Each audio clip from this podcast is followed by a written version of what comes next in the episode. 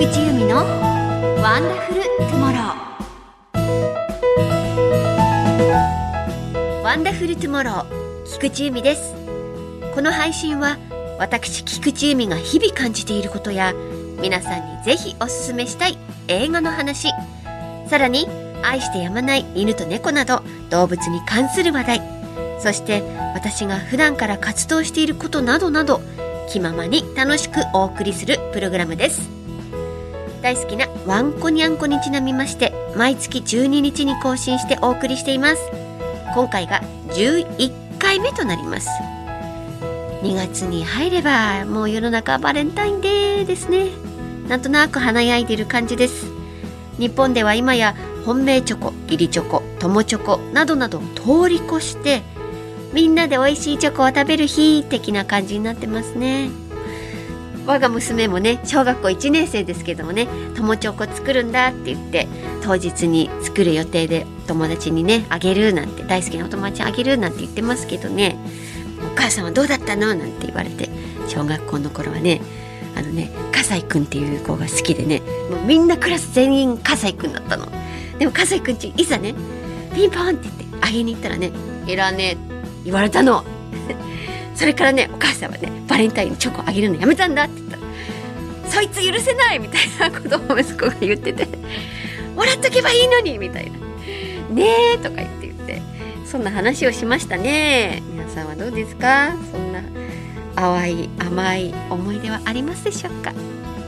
でもねあんこにあんこにとってはチョコは NG フードですよ。知らないうちに食べてしまっていることもありますのでこうテーブルの上に置かないとか。見えないところに隠して置いときましょう。要注意です。 Wonderful Tomorrow 今回もワンダフルな情報を分かりやすくお届けしたいと思います。菊地の声を聞いて素敵な明日をお過ごしください。最後までぜひお付き合いくださいね。菊池由美のワンダフルトゥモロー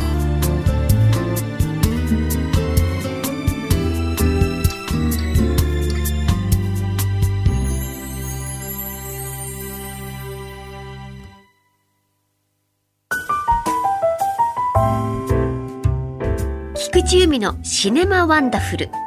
まずは私が独自の観点から過去の名作に光を当てストーリーや見どころについてご紹介するコーナーです。実は今回初めての試みとして動画配信サービスで配信中の作品をご紹介することにしました。もちろんホラーです。そして初日本ものです。皆さんは動画配信サービス利用されてますか？アマプラネトフリ Hulu などなどどのサービスをセレクトするのかも重要な議題となってきますよね。さあ今回私が選ばせていただいたのは動画配信サービスディズニープラスで配信中の作品。昨年12月28日に配信スタートした全7話の連続モノホラーでしかも日本の作品といったらピンときた方も多いかもしれません。今日ご紹介するのはこちら。ガンニバル。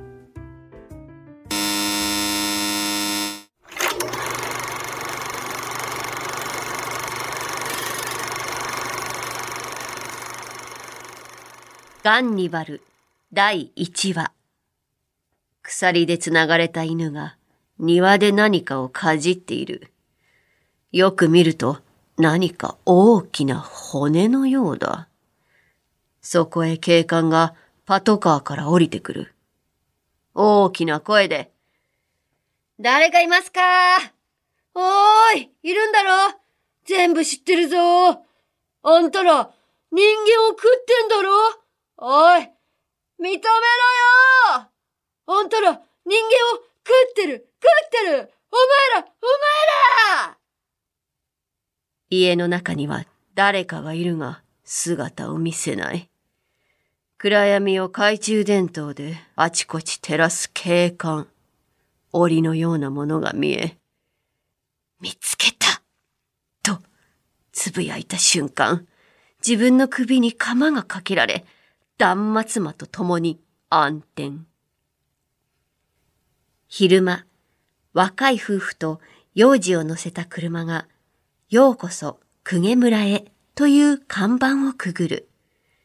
村へ着くと、村の人たちが引っ越しトラックから荷物を下ろしている。先ほどの若い夫婦は都会から来て、この村に駐在することになった警察官とその家族のようだ。警察官の名は阿川大吾。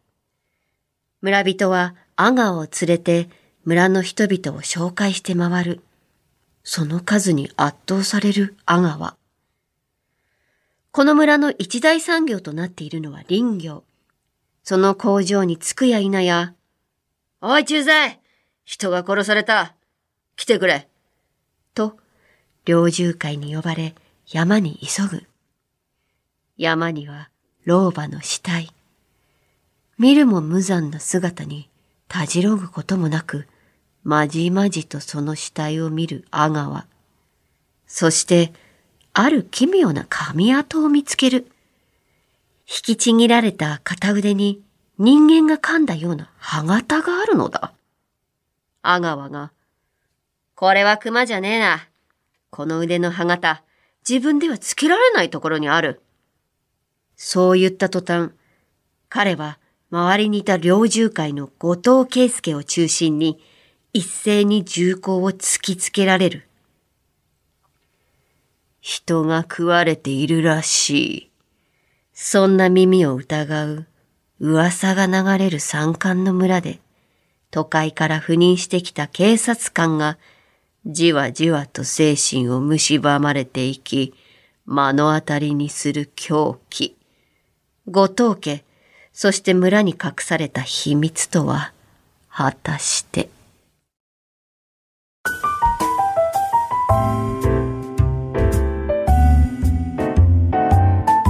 では、私、菊池由美がおすすめするワンダフルポイント。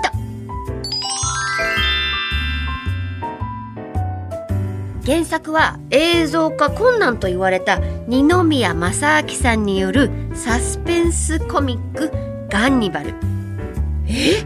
ディズニープラスで？日本の猟奇的なドラマが配信される？っていう事実自体が本当に衝撃で。もう楽しみにしてたんですけれども人を食っているっていうそんな猟奇的なものがね OK なの？ディズニープラスでっていうのがもうびっくりしたんですよ。そしてこの内容が世界に配信する国際基準で作られたプロジェクトと聞いて本当にもう期待度がガンと上がりました。で実際私の想像をはるかに上回る作品でした。監督は映画「岬の兄弟探す」で話題となった片山晋三監督脚本は「ドライブ・マイ・カー」を浜口竜介監督と共同執筆した大江高政さん。そして主役は唯一無二の俳優柳楽優弥さん。もうね彼はねそこに立つだけでね周りの全てを巻き込むこう渦巻きみたいなものが見えるんです。立つだけで、はあ、そして彼が見せる狂気が私は大好き。もう誰にも出せない迫力がたまらなくいいんですね。もうゾクゾクしちゃう。で対立する後藤家当主後藤圭介役に笠松翔さん。彼の切れ味のある演技も目が離せません。全7話で最終話が先日2月1日にアップされたばかりなんですね。毎週楽しみすぎて本当にねもうついにもう我慢しきれずに原作を読み始めてしまいました。キャスティングがね素晴らしくてどのキャラも原作に忠実。そしてついに日本もね世界に勝負できる作品ができました。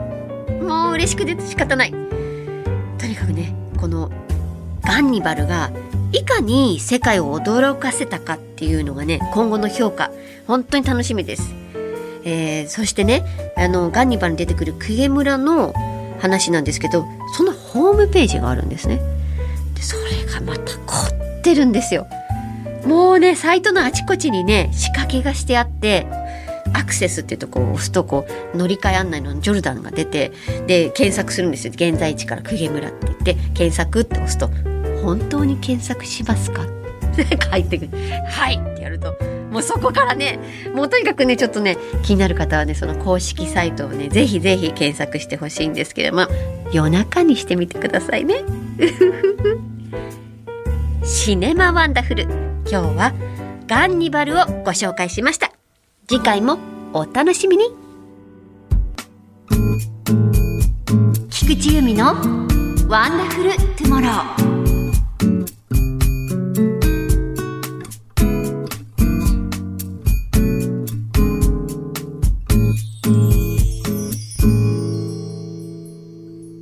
アニマルトゥモロー。ここからは私が愛してやまない動物にまつわるトピックやエピソード、そしてお聞きいただいている皆さんに知ってほしい動物たちと共に生きていくことなどをお話ししてまいります。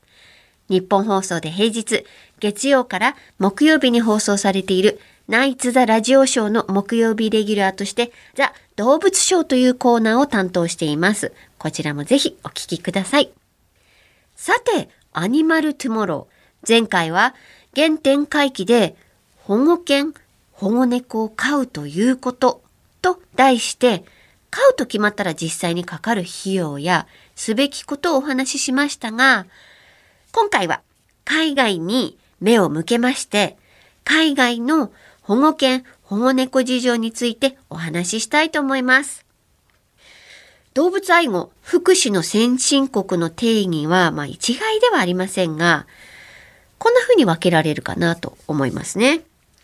ペットはブリーダーや保護施設から迎え入れる。続いて、子供の時にきちんとしつけをする。保護施設が充実している。ペットのための法律が充実している。ペットショップでの生体の陳列販売は禁止、もしくは自主的に販売はしない。そして最後、社会全体がペットと暮らすことを容認している。簡単に言うと街はこうペットと一緒に入れる店ホテルや、えー、電車も OK それに公園にはあのうんちを捨てるボックスだったりゴミ箱だったり紙が置いてあったりする国もあります。でもちろん暮らしですね。アパートマンションペット OK っていう社会全体がペットと暮らすことをあの、容認してる？好き嫌いを別にして容認してる？こういったことがきっと動物愛護福祉の先進国の、まあ、定義というか、大枠なのかなと思います。では、具体的に先進国と言われているドイツ、イギリス、オーストリア、スイス、ニュージーランド、スウェーデンはどんな先進国なんでしょうか？そして日本はどうなんでしょうね？それぞれの風習や歴史があるので、一概に先進国、後進国とくくれないんですけれども、動物保護の観点でしっかりとした法律、施設、教育がなされている国は見習うべき点も多いのではないでしょうか。例えば、ドイツ。最も動物の権利が保護されている国と言われています。ペットはブリーダーや Tierheim、Tierheim とは民間の動物の保護施設です。この Tierheim から迎え入れる。 Tierheim はドイツ国内におよそ500カ所ありますね。で最大のベルリンのティアハイムはサッカーコート22面分の広さを誇るんですね。そしてここから犬や猫を引き受ける場合は飼育環境などの審査があり安易な譲渡を防いでいます。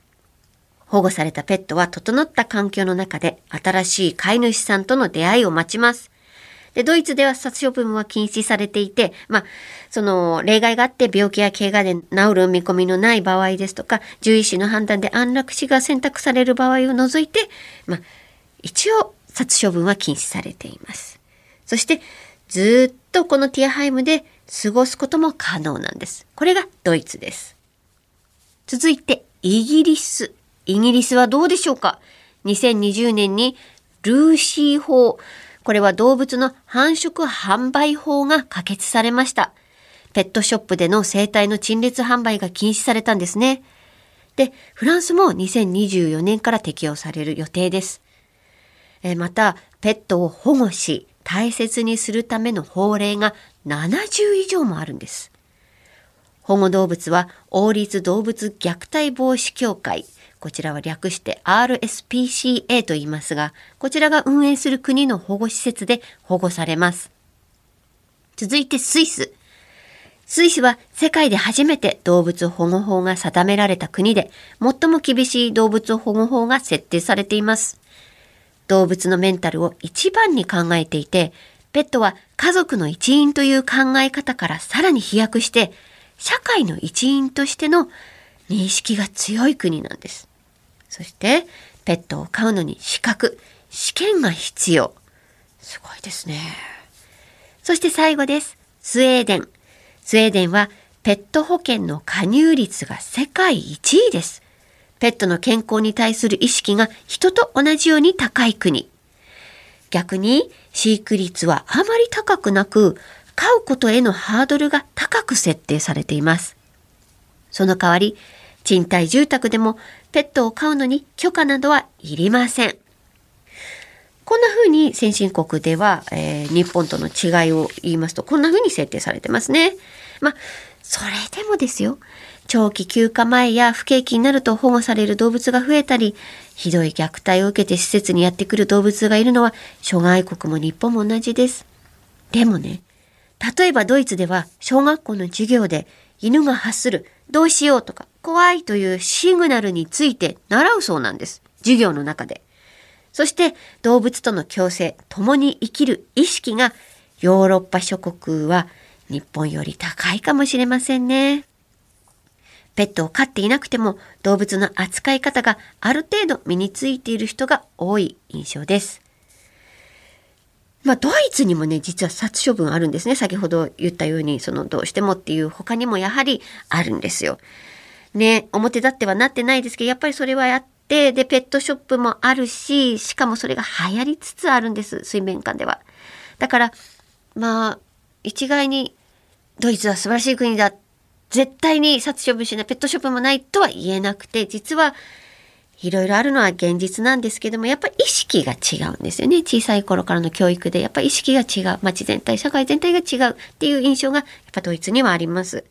そして、アメリカにもね、あの、殺処分、えー、流行り廃りもものすごくありますし、で、その裏でね、州ごとにペットショップ禁止になってる州もたくさん出てきました。でもやっぱりね、保護施設、いわゆるアニマルシェルターの存在が諸外国と日本では圧倒的に違うんです。日本は保健所ってかつて言われてましたね。保健所イコール殺処分のイメージがあまりにも強くて、で、ようやくその保健所から動物愛護センターという名前が定着してきました。で、北海道にもね、この間、やっと初の愛護センターもできたくらいなんです。日本は殺処分ベースの愛護センターのイメージがとても強いです。でも海外は小さな子でも動物を飼いたかったらシェルターに行くし、傷ついた、まあ、捨てられた心に傷を負っている犬猫がいると知っているんです、シェルターに。だからこそ大切に家族として障害ちゃんと飼いますとして迎えるんです。で、私がアメリカ・ハワイのアニマルシェルターに行った時のことなんですけど、あの、まずね、誰でも予約なしに入れるんですね、ハワイのアニマルシェルター。とてもこう雰囲気が明るい。スタッフも明るい。で、子供はいるし、家族連れもいるし、え、若い人も多いです。で、ボランティアで皆さん参加してるんですって。もう好きで来てるんですよ。動物が好きで好きで。で、学校から帰ってきて、ボランティア行ってくるみたいな感じで来るんですって。で、そこにいる動物たち、それぞれ犬猫の個室があって、広くて清潔でみんなでのんびりしてるんですね。こう、日本のようなね、殺伐感がないんです。日本はね、コンクリートで冷たくて、こう打ちっぱなしでうんちおしっこがあって、寒くて怖くてワンコニャンコが震えてる。で、日を追うごとにね、隣の部屋に移動させられる、そのなんかそう、もう本当に殺伐としたもう悲しい雰囲気しかない、胸が締め付けられる、あの、愛護センターとは、もう本当にかけ離れてました。でも、あのー、川崎にある愛護センターは、あのー、海外に近いなと思います。一回あのフリーペッツの方でね、あの、命の教室というのでお世話になったんですけど、その時にね、隅々まで見せていただいて、本当に明るくて伸び伸びした、あの、センターになってます。一部屋ずつちゃんと整備されていて、気軽に行きやすいイメージがありました。何時間でもいたいな、ここにっていう、ああ、やっと日本も変わってきたかな、なんていう、こう、わずかな、あの、期待がね、あります。だからね、あの、いろんな自治体もね、この川崎に続いて行ってほしいなと思います。ここまでお送りしてきましたけれども、まあ、ごく簡単なんですけれども、海外の保護動物事情や法律を確認してみて、やっぱりまだまだ日本は追いついてないなと。全然追いついてないなという感じがあります。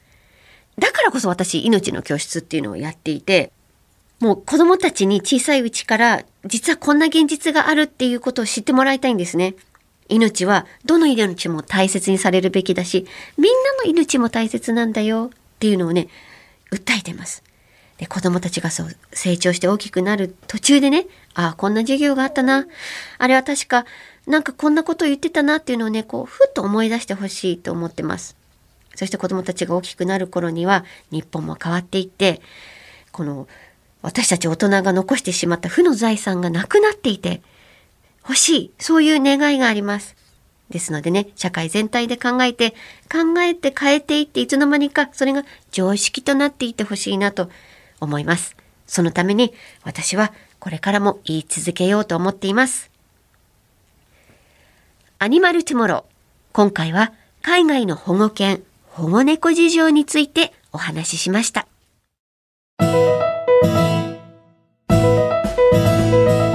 チームがお送りしていますWonderful Tomorrow そろそろお別れのお時間です次回の配信なんですけども大好きなワンコニャンコにちなみまして毎月12日に更新しておりますつまり次回は3月12日の日曜なんですけれどもこの次の日にアカデミー授賞式があるんですね3月13日なんでこれを楽しみに1ヶ月待とうかなと思いますということで次回は3月12日の日曜日のお昼にお会いしましょう。ここまでのお相手は菊池由美でした。では皆さんご一緒に。ワンダフルトゥモロー。